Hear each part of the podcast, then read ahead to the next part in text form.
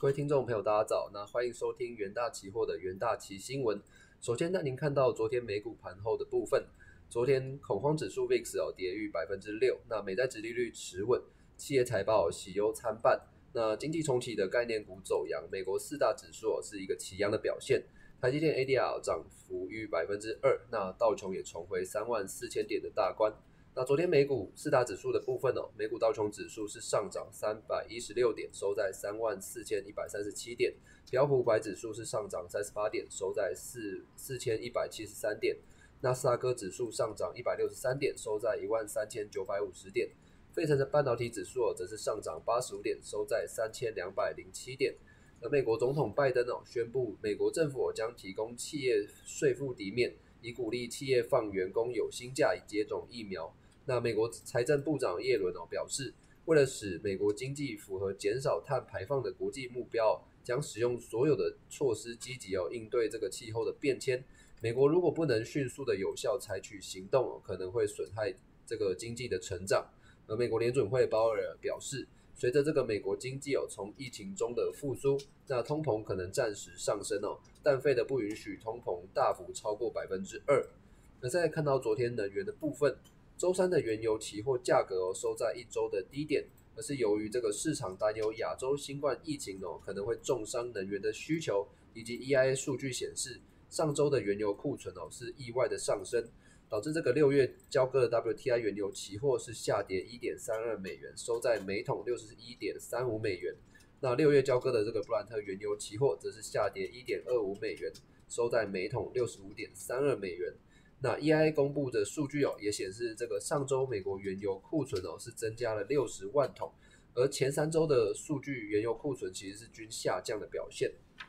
那再看到这个，根据 S&P Global 的调查显示，市场平均是预期哦，上周原油库存是下降四百四十万桶。那 EIA 的数据哦也显示。二周库欣的这个原油库，呃，原油储油的中心哦，当周的库存量是减少了一百三十万桶，但国内的这个石油总产量未变哦，仍然是这个每日一千一百万桶。而上周汽油库存哦是增加十万桶，蒸馏油的库存哦则是下降一百一十万桶。而根据这个 S&P Global 的调查，市场的预期哦是上周汽油库存是增加八十万桶，蒸馏油库存是下降一百三十万桶。那再看到第一则国际新闻的部分。美国总统拜登哦宣布，这个为员工提供有薪假，而以及这个用于施打新冠疫苗的企业哦，美国政府将提供相相应的这个税负抵免。那拜登上任后，其实他就积极的推动全美施打疫苗。他在三月定下了这个新目标，设定在其任内一百天内，那要接种两亿剂的疫苗。那拜登也宣布，针对这个企业放员工有薪假，以及接种疫苗，以及这个任何疫苗。的副作用衍生的相关费用，美国政府都将提供这个税负抵免的部分。那麦拜登呼吁哦，中小中小型企业的雇主可使用这个税负抵免来扣抵这个员工有薪假的成本，让员工可以前往去接种疫苗。那这项中小企业的税负抵免哦，是拜登在三月签署这个一点九兆美元的这个新纾困计划的一部分，几乎适用于所有的私营企业的一半以上。而美国政府也保证。全美将有足够的这个疫苗可以供应哦，每天可以可以维持在每天三百万剂的疫苗的接种速度。而美国疾病预防控制中心的数据显示哦，在过去一周之中哦，这个美国通报平均每日疫苗接种为三百万剂，是高于三月初的这个一百八十万剂。但近日因为交生这个疫苗的血栓事件哦，也影响到这个美国民众接种疫苗的意愿哦。从四月十三日的每日平均三百四十万剂的这个峰值哦，目前已下滑到每日这个三百万计。而在看到这个第二则国际新闻的部分，美国电动车巨头特斯拉在中国的市场销售表现亮眼，但是在美国本本土加州的销售却意外的不同。根据这个汽车研调机构 Cross Sell 最新的报告显示，在旗下 Model 三的销售不佳的情况下。特斯拉第一季哦，在加州的这个新领牌的登记车数是呈现下滑。而 Cross Sell Cross Sell 的这个数据显示，今年第一季特斯拉在美国加州的这个新领牌的登记在的 Model 三较去年同期是下跌百分之五十四，至八千零六十辆。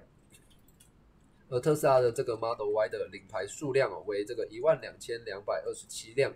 那报告中也指出，在这个电动车的数量最多的这个美国加州，该地区的电动车领牌登记数哦，是从去年第四季的两万两千一百一一十七辆，下跌至今年第一季的两万一千五百二十辆。而在收集数据的这个美国二十二个州之中哦，第一季特斯拉的电动车领牌登记数哦，就是为这个四万四千五百零二辆。其中哦，Model Y 哦就占总体的登记数量的一半以上。那第一季特斯拉的全球新车出货量哦仍然是创下历史的记录，主要是因为这个平价车款的强劲需求，以及中国制的 Model Y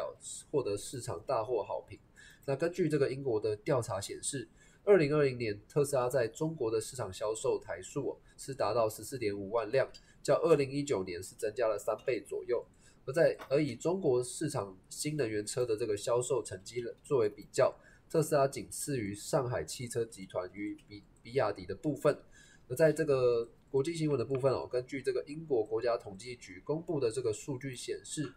在这个汽车燃料和这个服装价格上涨的推动之下，英国三月的这个消费者物价指数是较去年同期成长百分之零点七哦，不过是低于这个市场的预期。那数据显示哦，英国三月的 CPI 是年增百分之零点七，那高于二月份的百分之零点四，但是不及市场的所预期的成长百分之零点八的部分。而扣除这个能源、食品以及这个烟酒的核心 CPI，则较去年同期成长百分之一点一哦，是高于前值的百分之零点九。那与三月相比哦，则是上升百分之零点四的部分。而随着这个汽油的价格的上涨哦，和这个服装价格哦从二月份的下跌中回升哦，三月的英国通货膨胀率有有所的增加，但是由于部分的主食价格仍然是低于疫情前的水准，所以在整体的食品价格仍然是呈现下滑的表现。